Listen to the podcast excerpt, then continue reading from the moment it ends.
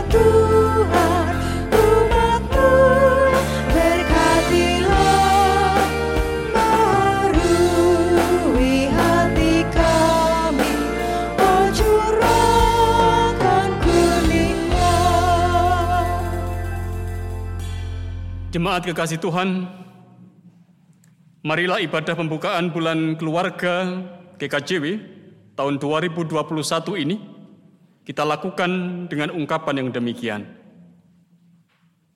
Aku hendak bersyukur kepadamu ya Tuhan dengan segenap hatiku.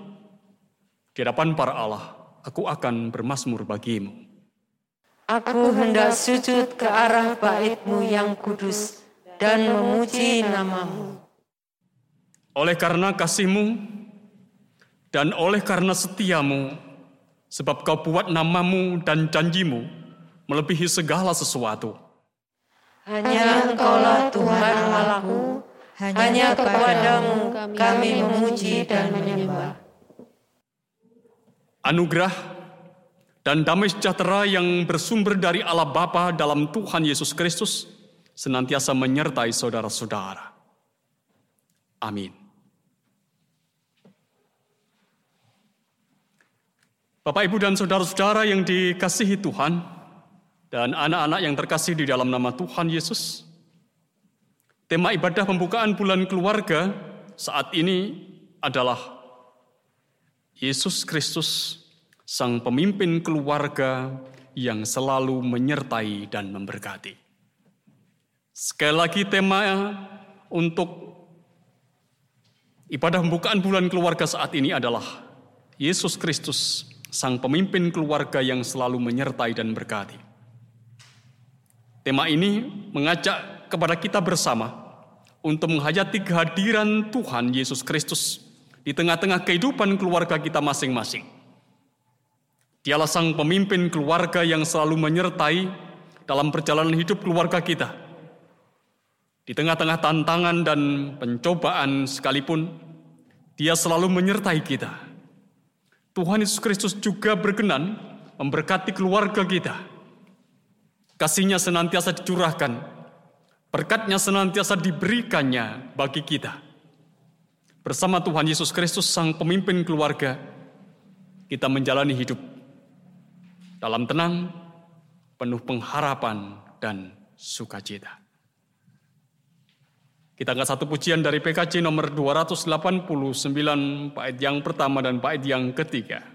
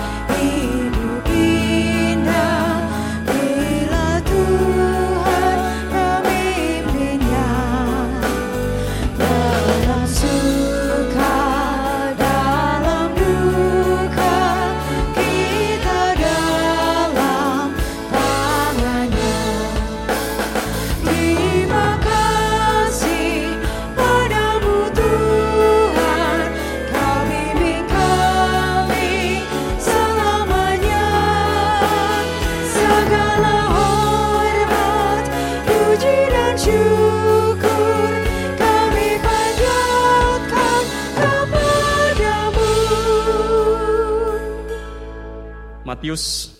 pasal 22 ayat 37 sampai 40 menulis untuk kita. Jawab Yesus kepadanya. Kasihilah Tuhan Allahmu dengan segenap hatimu dan dengan segenap jiwamu dan dengan segenap akal budimu. Itulah hukum yang terutama dan yang pertama. Dan hukum yang kedua yang sama dengan itu ialah kasihilah sesamamu manusia seperti dirimu sendiri. Pada kedua hukum inilah tergantung seluruh hukum Taurat dan kitab para nabi. Bapak, Ibu, dan saudara-saudara dan anak-anak yang dikasihi dan yang mengasihi Tuhan, perintah Tuhan Yesus kepada kita sangat jelas. Dia menghendaki kita mengasihi Tuhan Allah dan mengasihi sesama kita. Namun, jika kita jujur di hadapan Tuhan, nyata sungguh bahwa kita belum mampu untuk mengasihi Tuhan dan mengasihi sesama kita dengan sepenuh hati. Di tengah keluarga, sering kali sebagai suami istri kita sering saling menyalahkan, membenarkan diri sendiri. Sebagai orang tua, kita sering kali belum mampu mendidik dan menjadi teladan yang baik bagi anak-anak kita. Demikian juga sebagai seorang anak, kita sering kali tidak mendengar dan melakukan nasihat orang tua. Bahkan terkadang kita berani melawan orang tua kita. Saat ini, di tengah-tengah peribadatan ini, marilah kita datang kepada Tuhan. Kita mengakui kesalahan dan dosa kita di hadapan Tuhan dengan penuh penyesalan. Tuhan Yesus, Engkau telah menganugerahkan pada kami keluarga yang penuh kasih, namun kami belum mampu mengasihi keluarga kami dengan sungguh. Ya, ya Tuhan, Tuhan ampunilah kami. Tuhan Yesus, Engkau telah menjadikan kami orang tua bagi anak-anak kami, namun sering kali kami belum mampu menjadi teladan dan mengajarkan kasih kepada anak-anak kami. Ya Tuhan, ampunilah kami. Tuhan Yesus, Engkau telah memberikan orang tua kepada kami, tapi kami sering kali kurang menghormati mereka dan mengecewakan mereka. Ya Tuhan, ampunilah kami. Mampukanlah kami untuk secara sungguh-sungguh saling mengasihi. Amin. Jemaat yang terkasih di dalam nama Tuhan, bagi kita yang sungguh-sungguh mengakui kesalahan dan dosa, serta mohon pengampunan kepada Tuhan, maka Tuhan Allah berkenan mengampuni, berkenan berikan kepada kita anugerahnya. Berita pengampunan saat ini kita terima dari kisah para rasul pasal yang ke-13 ayat 38 sampai ayat yang ke-39 yang dituliskan untuk kita. Jadi ketahuilah, hai saudara-saudara, oleh karena dialah maka diberitakan kepada kamu pengampunan dosa. Dan di dalam dialah setiap orang yang percaya memperoleh pembebasan dari segala dosa yang tidak dapat kamu peroleh dari hukum Musa. Amin. Seiring dengan berita pengampunan yang kita terima, mari kita kembali agungkan Tuhan, kita menyanyi dari Kitung Jemaat nomor 389 bait yang pertama dan bait yang kedua.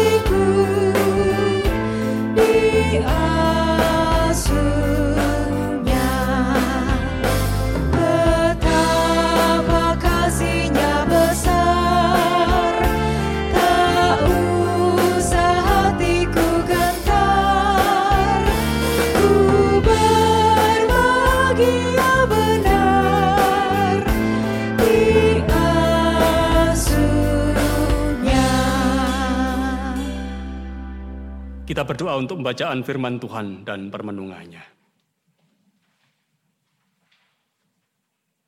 Ya Allah Roh Kudus, hadirlah di tengah-tengah kami pada saat ini. Pimpinlah kami untuk sungguh-sungguh mendengarkan suara Tuhan. Suara yang menopang, suara yang mengingatkan, suara yang memampukan, suara yang menghibur, suara yang memimpin kami hidup di dalam kebenaran. Supaya dengan mendengarkan suara Tuhan, kami sungguh-sungguh boleh hidup berkenan di hadapan Tuhan. Oleh karena itu, ya Allah Roh Kudus, Engkau yang akan memimpin kami. Dan dalam penghayatan kami akan firman-Mu, kami akan belajar untuk terus dan terus mewujud nyatakannya dalam keseharian kami. Karena itu kami menerima apa yang akan engkau sabdakan bagi kami. Hanya dalam nama Tuhan kami Yesus Kristus. Amin.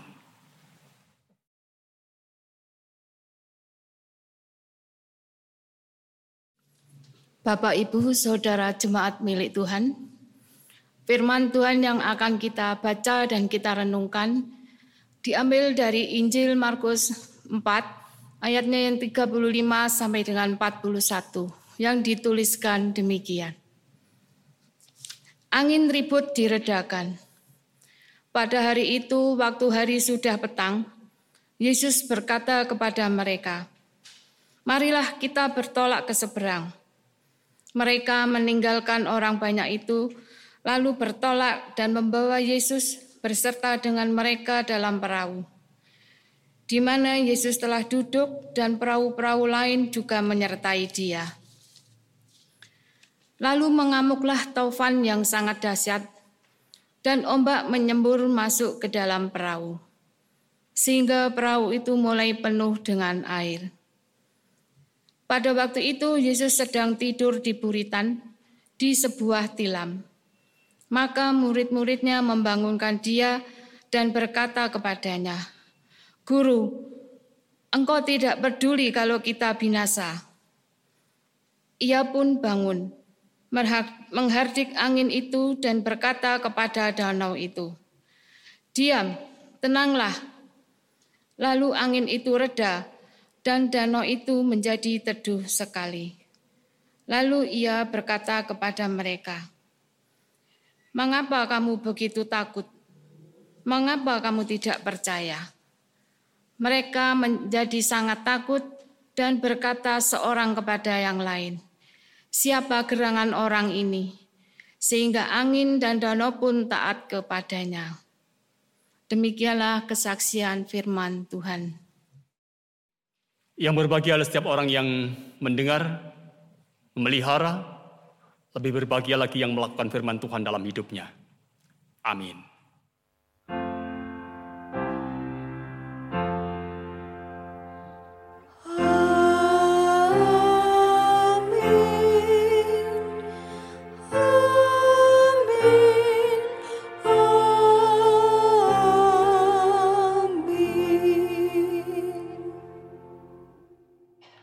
Jemaat yang dikasihi dan yang mengasihi Tuhan, kita akan perhatikan ayat 35 bagian yang kedua. Yang dituliskan untuk kita, satu kalimat yang disampaikan oleh Tuhan Yesus kepada murid-muridnya pada saat itu dikatakan begini. Marilah kita bertolak ke seberang. Kalau diungkapkan kepada kita, marilah kita bertolak ke seberang. Bapak, Ibu, dan saudara-saudara yang dikasihi dan yang mengasihi Tuhan, saya ingin mengajak kepada kita semua, mengajak kepada Bapak Ibu dan saudara-saudara, mengajak kepada setiap keluarga untuk mengawali permenungan akan firman Tuhan dengan kita menyanyi lebih dulu dari nyanyian yang sudah sangat kita kenal. Mengikut Yesus, keputusanku.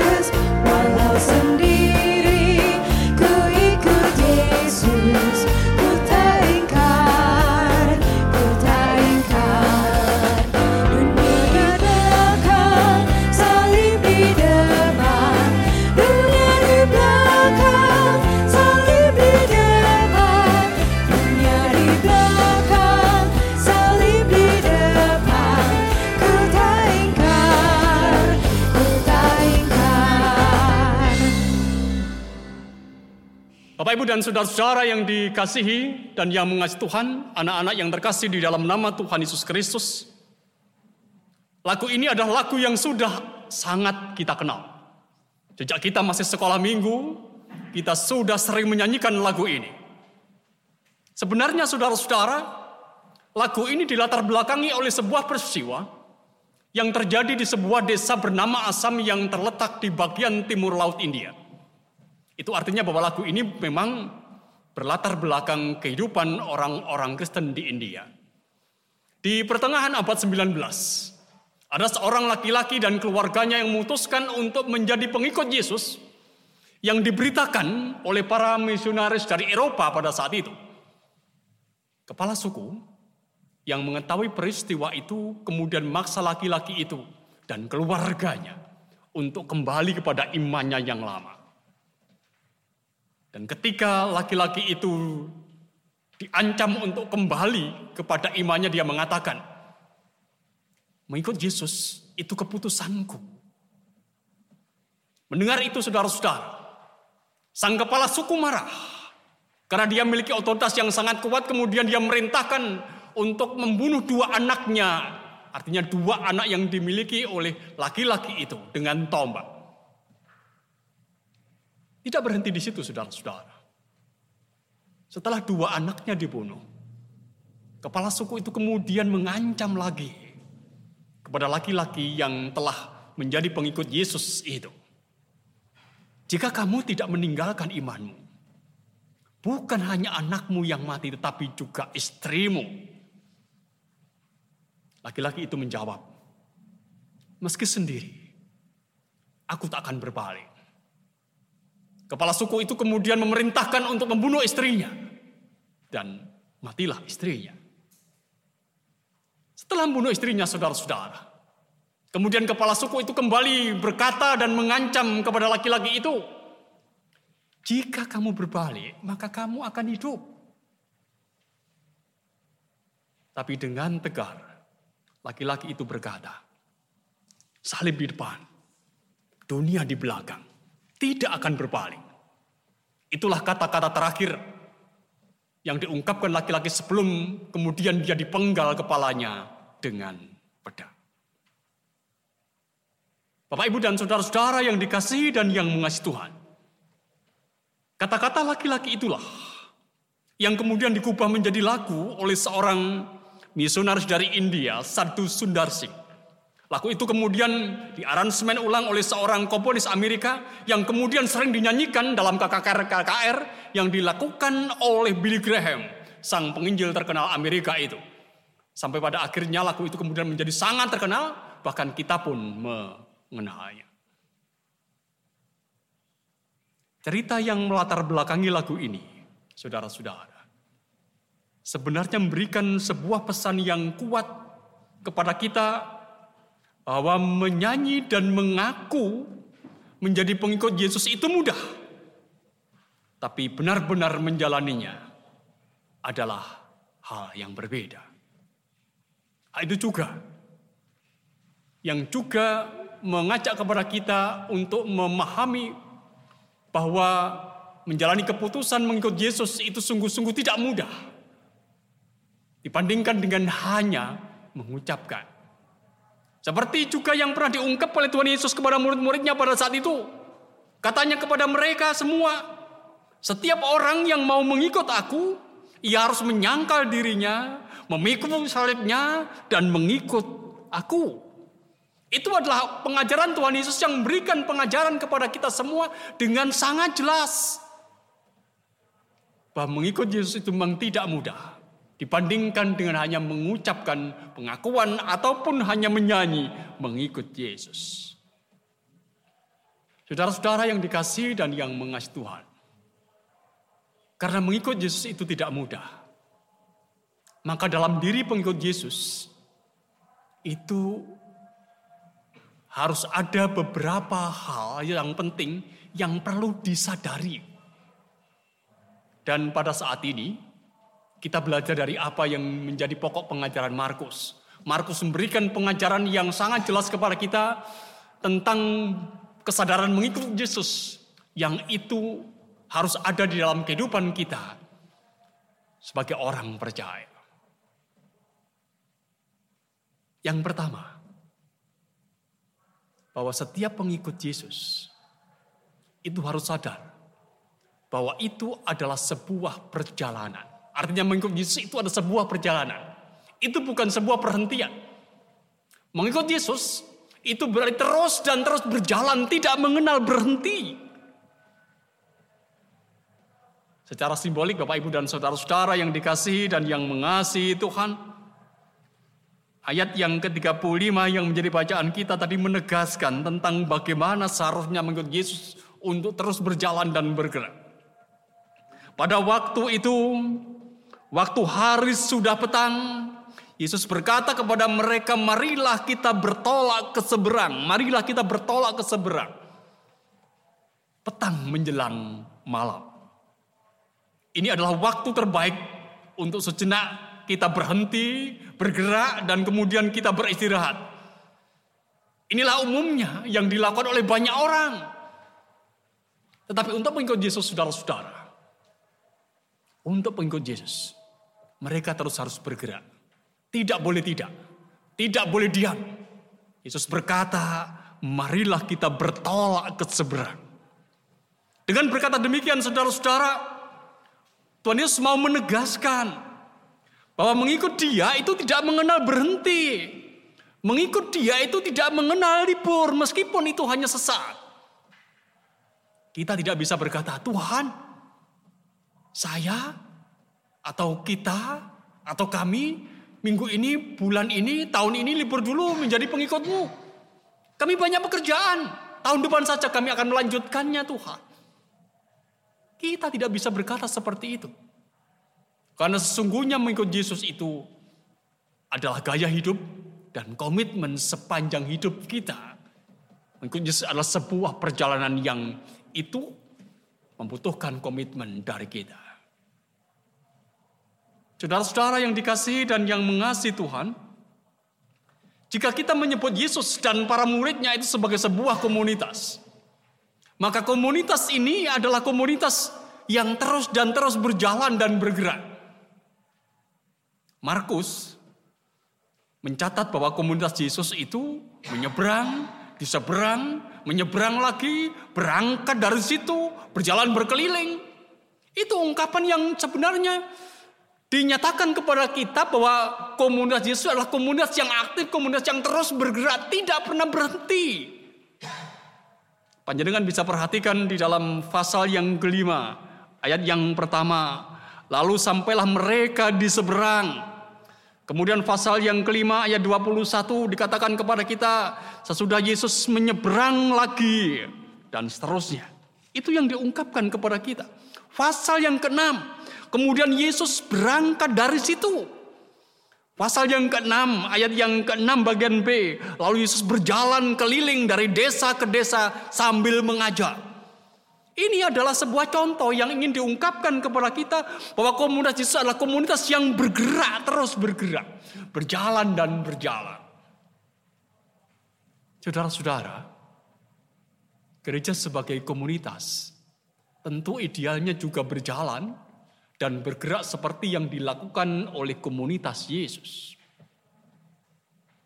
Memang tidak salah.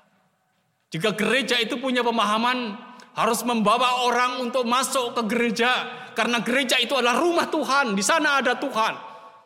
Tapi sebenarnya saudara-saudara, tidak sepenuhnya seperti itu. Karena kita tahu, Yesus itu juga berjalan ke tempat-tempat yang ingin dijangkaunya. Oleh karena itu gereja juga perlu berjalan ke tempat-tempat di mana Yesus berjalan ke sana. Sebab dia ada di sana. Di sekolah, tempat anak-anak bermain, di lapangan bola atau di lapangan basket, di kamar anak-anak, di kafe-kafe. Di tengah-tengah mereka yang sedih, yang berduka, mereka yang terpenjara. Sebagai gereja saudara-saudara, harusnya kita mengikut Yesus dan berada di tempat di mana Yesus itu berada karena di sana Yesus bekerja. Inilah sebenarnya yang disebut dengan bermisi. Gereja berjalan ke tempat Yesus berjalan, di mana Yesus berada dan berkarya. Yesus itu menghampiri mereka yang sakit. Yesus menghampiri mereka yang menderita. Yesus ada di tengah-tengah kehidupan mereka yang terpenjara, mereka yang gundah, mereka yang telanjang, mereka yang papa. Oleh karena itu saudara-saudara mari ingatlah. Siapa pun juga yang menjauh dari tempat-tempat ini, sebenarnya mereka sedang menjauh dari Tuhan. Sebab Tuhan ada di sana. Itu yang diingatkan kepada kita. Yang kedua saudara-saudara, jika kita mengikut Yesus, kita ini disadarkan bahwa di dunia ini tidak ada yang lebih besar dan lebih berkuasa selain Dia.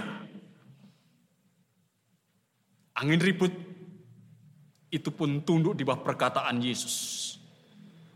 Pada saat Tuhan Yesus berkata, diam dan tenanglah. Para murid bahkan sampai keheranan dan berkata, Siapa kegerangan orang ini sehingga angin dan danau pun taat kepadanya? Gambaran yang disampaikan oleh Markus, saudara-saudara, bahwa pada saat itu Yesus sedang tidur, yang disandingkan dengan taufan yang mengamuk, seolah-olah hendak memperbandingkan bahwa ada kekuatan yang tidak sebanding, ada kekuatan yang tidak seimbang.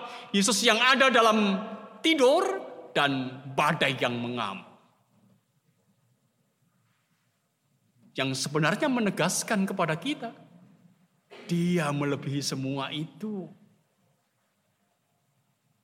Saudara-saudara yang dikasihi dan yang mengasihi Tuhan, perjalanan mengikut Yesus memang tidak sepi badai, tidak sepi hambatan, tidak pernah kurang dari kesukaran. Dan setiap orang itu punya badainya sendiri. Kadang memang mengguncang, kadang.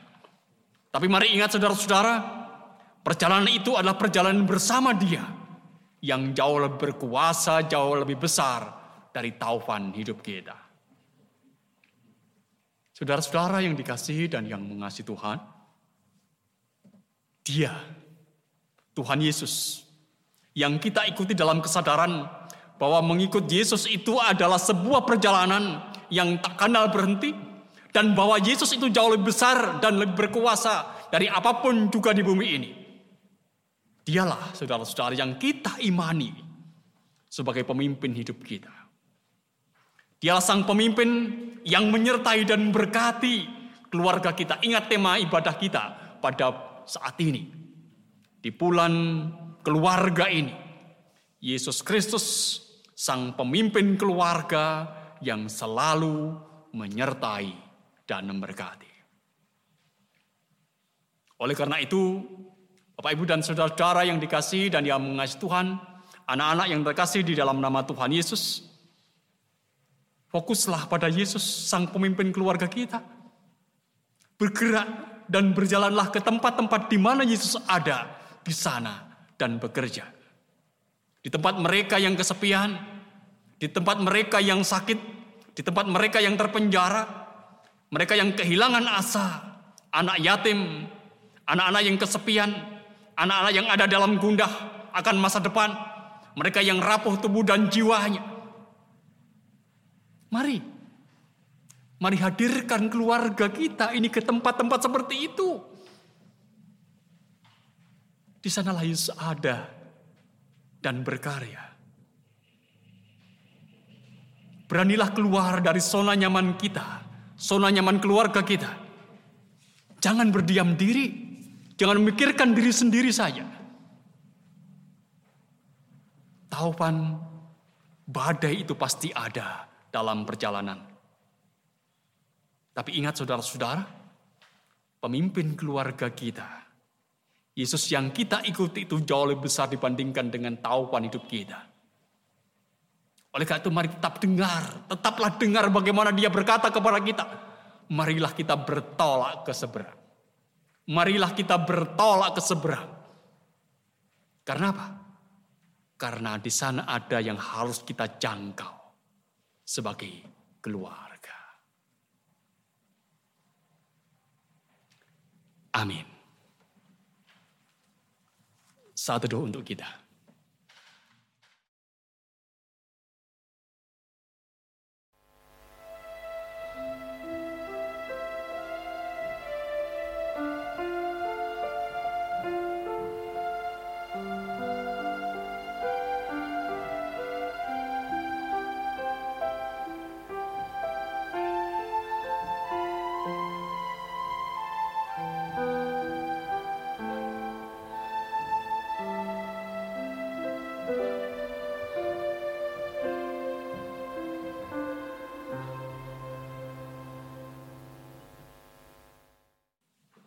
Satu persembahan pujian dari Talun Voice Vocal Group dengan judul Prokonco Podo Elingo.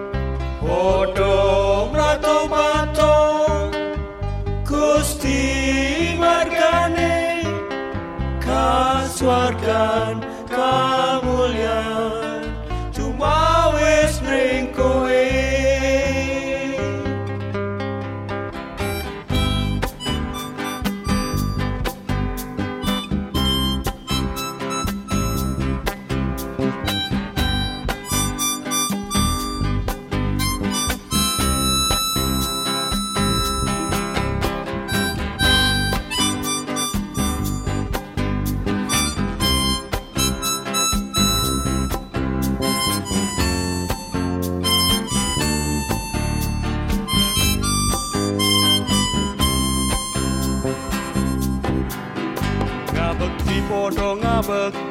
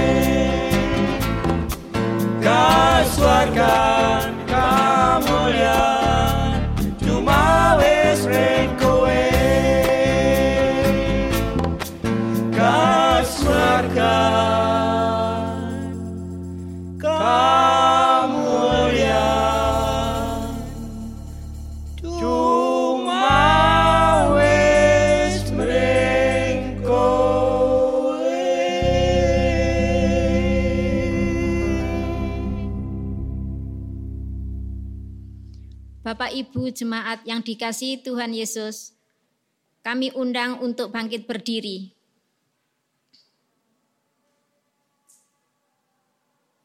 Bersama-sama dengan orang percaya di seluruh penjuru dunia, mari kita perbarui iman kita kepada Tuhan dengan mengikrarkan pengakuan yang demikian. Pengakuan iman rasuli. Aku percaya kepada Allah, Bapa yang Maha Kuasa, Kalik langit dan bumi, dan kepada Yesus Kristus, anaknya yang tunggal Tuhan kita, yang dikandung daripada roh kudus, lahir dari anak darah Maria, yang menderita di bawah pemerintahan Pontius Pilatus, disalibkan, mati dan dikuburkan, turun ke dalam kerajaan maut. Pada hari yang ketiga, bangkit pula dari antara orang mati. Naik ke surga, duduk di sebelah kanan Allah Bapa yang Maha Kuasa. dan akan datang dari sana untuk menghakimi orang yang hidup dan yang mati. Aku percaya kepada Roh Kudus, gereja yang kudus dan am, persekutuan orang kudus, pengampunan dosa, kebangkitan daging, dan hidup yang kekal. Amin. Jemaat dipersilakan duduk kembali. Bapak, Ibu, dan saudara-saudara, dan anak-anak yang terkasih di dalam nama Tuhan, keluarga sebagai pondasi gereja itu haruslah kuat, sehati sepikir, dan hidup dalam kasih Kristus. Bulan keluarga pada saat ini mengingatkan kita akan janji kudus yang pernah kita ucapkan pada saat pemberkatan perkawinan kita. Di mana Tuhan Allah sendiri yang telah menuntun dan menyatukan saudara sebagai sepasang suami istri, sebagai satu keluarga Kristen, gereja Kristen Jawi Wetan. Untuk itu, marilah kita bertekad untuk membangun kehidupan keluarga kita dalam terang kasih Kristus Tuhan kita. Dengan harapan keluarga yang berjalan dalam terang kasih Kristus akan terus memancarkan kasih Kristus itu dalam setiap kehidupan, dalam setiap langkah yang ada dan menandai dibukanya rangkaian kegiatan di bulan keluarga GKJW tahun 2021 ini. Marilah kita memuji dari Kitung kontekstual nomor 97, bulan keluarga.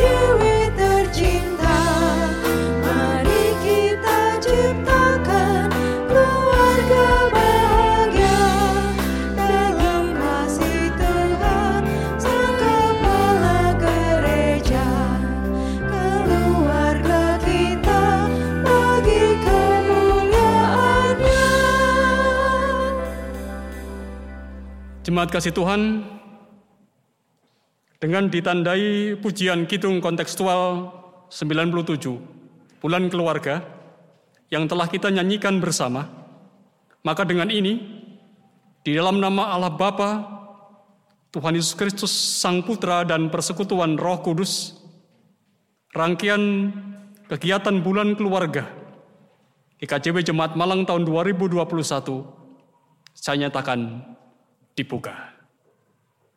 Tuhan Yesus memberkati kita semua. Bersama-sama kita akan mengangkat doa syafaat kita.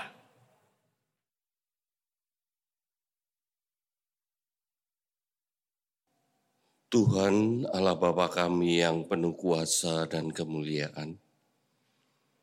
Kami berdoa untuk bangsa dan negara kami Indonesia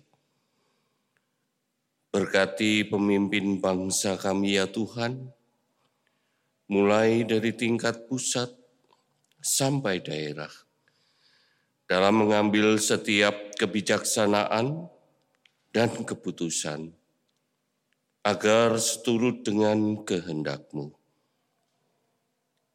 Sehingga tercipta damai dan sejahtera di negara kami Terlebih yang sampai saat ini, negara dan bangsa kami masih dilanda pandemi COVID-19. Mohon kiranya Tuhan berkati setiap upaya yang dilakukannya, agar pandemi ini segera berakhir, seperti program vaksinasi nasional Semoga berjalan lancar dalam pelaksanaannya.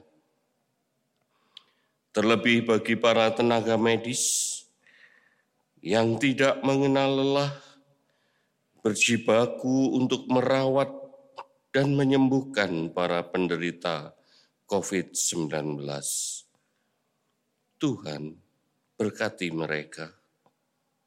Tuhan mampukan mereka agar mereka tetap semangat di dalam pengabdiannya. Kami menyadari sebaik apa pun usaha dan perjuangan untuk menyelesaikan berbagai masalah di negara kami akan sia-sia bila tidak ada campur tangan Tuhan di dalamnya. Oleh karena itu kami berdoa memohon kemurahan-Mu. Kami memohon belas kasih-Mu untuk campur tangan dalam menyelesaikan segala perkara di negara dan bangsa kami. Hanya di dalam pengasihan Tuhan Yesus, doa ini kami mohon.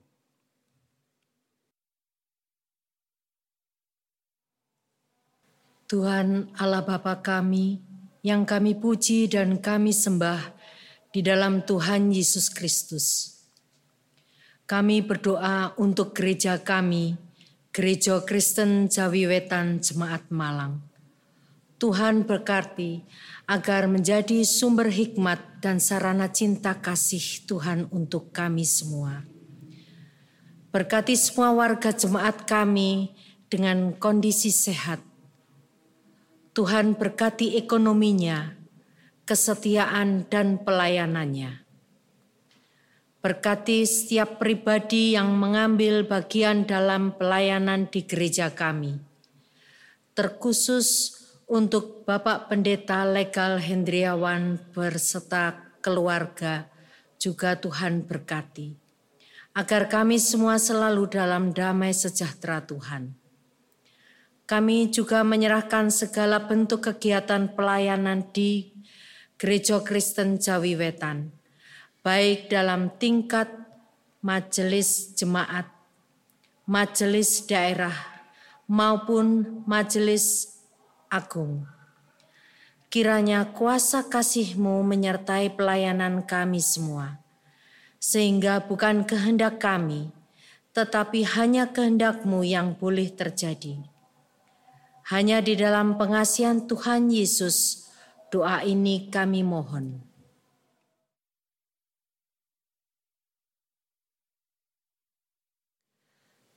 Ya Allah yang Maha Tinggi, Allah yang penuh kuasa dan belas kasihan.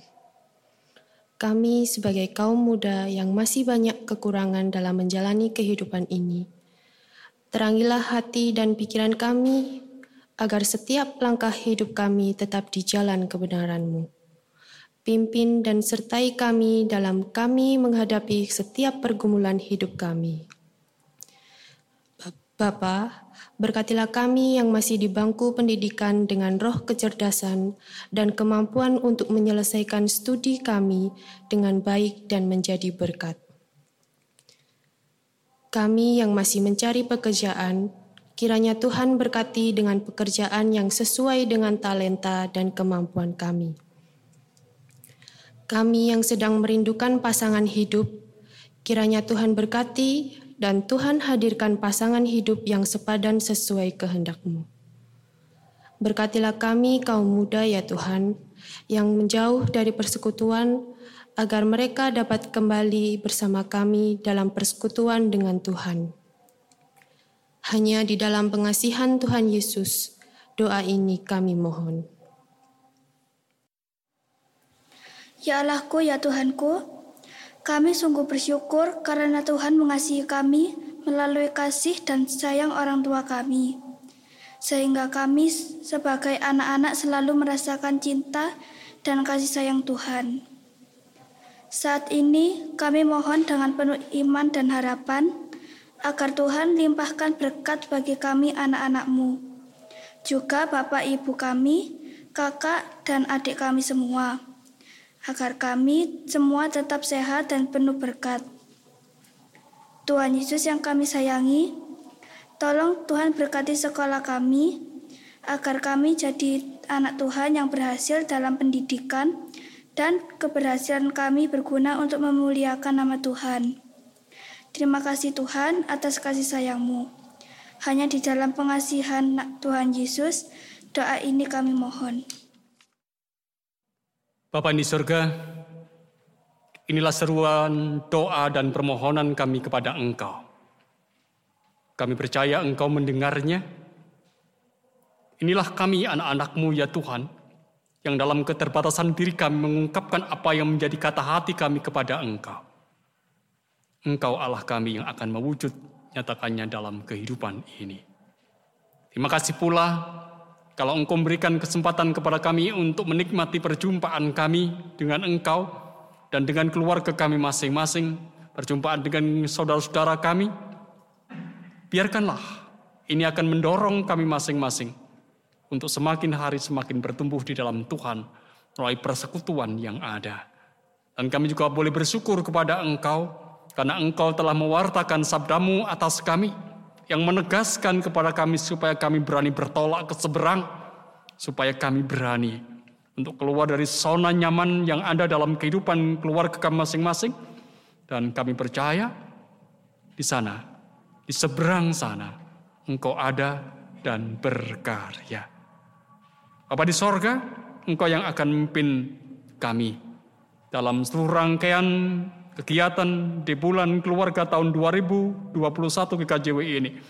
Supaya dengan apa yang boleh kami lakukan, apa yang kami kerjakan, semuanya akan bermakna bagi kami, terutama bermakna bagi keluarga-keluarga Kristen untuk semakin bertumbuh di dalam Tuhan. Bapak, inilah ungkapan doa kami yang semuanya ada dalam keterbatasan. Engkau yang menyempurnakannya, sebagaimana Tuhan Yesus yang telah mengajarkan kepada kami berdoa, Bapa kami yang di sorga, dikuduskanlah namamu, datanglah kerajaanmu, jadilah kehendakmu di bumi seperti di sorga. Berikanlah kami pada hari ini makanan kami yang secukupnya, dan ampunilah kami akan kesalahan kami, seperti kami juga telah mengampuni orang yang bersalah kepada kami dan janganlah membawa kami ke dalam pencobaan, tapi lepaskanlah kami daripada yang jahat, karena engkaulah yang punya kerajaan dan kuasa dan kemuliaan sampai selama-lamanya. Amin.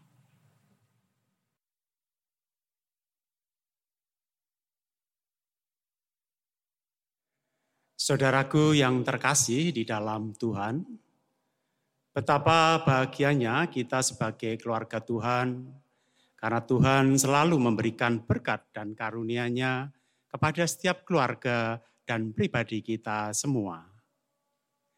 Karena itu, marilah kita memberikan persembahan yang terbaik bagi Tuhan dengan didasari firman Tuhan yang diambil dari kitab Yeremia bab 33 ayat 11b yang demikian bunyinya. Bersyukurlah kepada Tuhan semesta alam, sebab Tuhan itu baik, bahwasanya untuk selama-lamanya kasih setianya.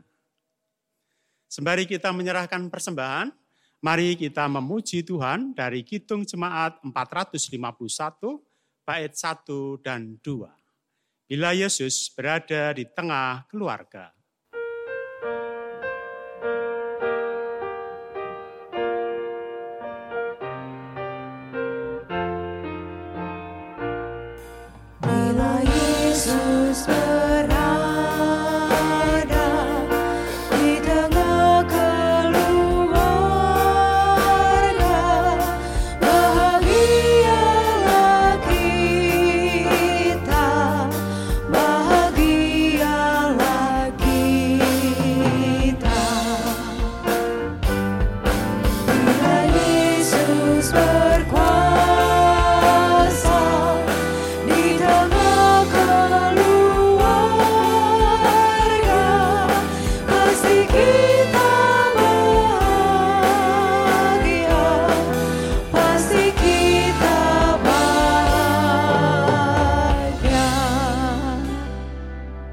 Kita serahkan persembahan kita di dalam doa.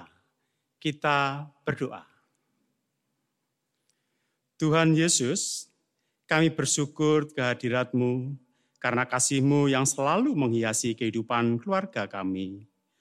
Anugerahmu selalu Tuhan limpahkan untuk kesejahteraan kami. Dan bahagialah kami karena kemurahanmu. Oleh karena itu, jadilah tamu yang tetap dalam keluarga kami, maupun dalam komunitas dan persekutuan kami. Sehingga hanya kehendakmu saja yang boleh terjadi dalam hidup kami. Sehingga damai sejahteramu terus ada pada kami.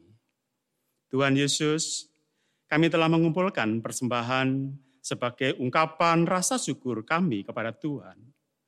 Terimalah dan kuduskanlah, agar persembahan kami layak untuk mewujud nyatakan kerajaanmu di dunia ini, khususnya di gereja kami. Ampuni kami bila mana kami belum mampu mempersembahkan yang terbaik untuk kemuliaan Tuhan. Berkatilah pula saudara kami yang mengelola persembahan dengan roh hikmat dan kebijaksanaan dan rasa takut akan Tuhan. Kami juga berterima kasih atas firman-Mu yang telah diberitakan.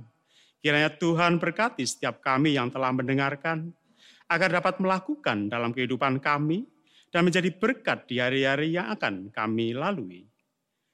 Demikian doa dan ungkapan syukur kami yang kami naikkan hanya di dalam kasih karunia Tuhan Yesus Kristus, Juru Selamat kami yang hidup. Amin. Jemaat kasih Tuhan, mari kita undur dari ibadah ini. Kita kembali menjalani kehidupan keluarga dalam terang kasih Tuhan. Mari kita senantiasa menjadikan Tuhan Yesus Kristus sebagai pemimpin keluarga kita. Percayalah, bahwa kasih, penyertaan, dan berkat Tuhan senantiasa ada pada keluarga kita masing-masing. Hitung Ria nomor 38 bait yang pertama dan bait yang kedua.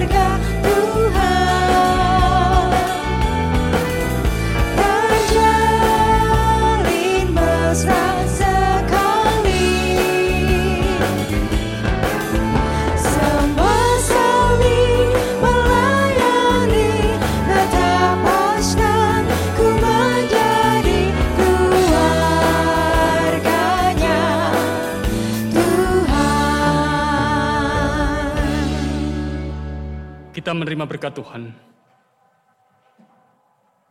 Allah Bapa Sang Pencipta senantiasa menyertai dan berkati saudara-saudara. Tuhan Yesus Kristus Sang Juru Selamat senantiasa memimpin dan menuntun kehidupan keluarga saudara-saudara. Roh Kudus Sang Terang Hidup senantiasa melimpahkan damai sejahtera dan karunia-Nya kepada setiap keluarga saudara kini dan selama-lamanya. Amin.